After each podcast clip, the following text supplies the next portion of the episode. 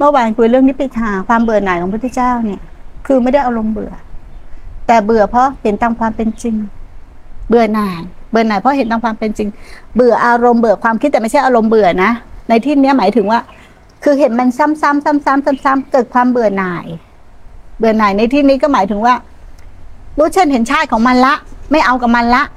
แต่ไม่ใช่อารมณ์เบื่อเข้าใจไหมคือ เห็นโทษของความคิดและอารมณ์ แล้วไม่เข้าไปเอามันมาเป็นเราละ หรือไม่เข้าไปเป็นเราละเพราะเราเบื่อหน่าย เวลาเข้าไปยึดมั่นถือมั่นถืออะไรเกิดทุกทุกทีอย่างเงี้ยเขาเรียกว่าอะไรเบื่อหน่าย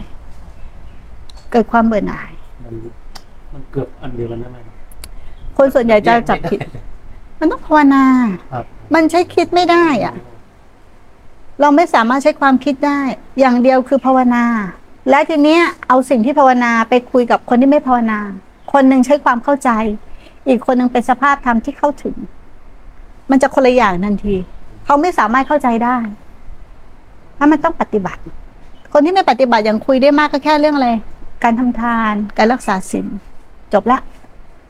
จะคุยทำไมก็มันไม่ได้ปฏิบัติ มันจะไปรู้อะไรอะถูกไหมล่ะ แต่เขาอยากเริ่มต้นปฏิบัติก็คุยถึงจุดเริ่มต้นอย่างเนี้ยจะเริ่มปฏิบัติยังไง จะเริ่มทำยังไง ใช่ไหมล่ะ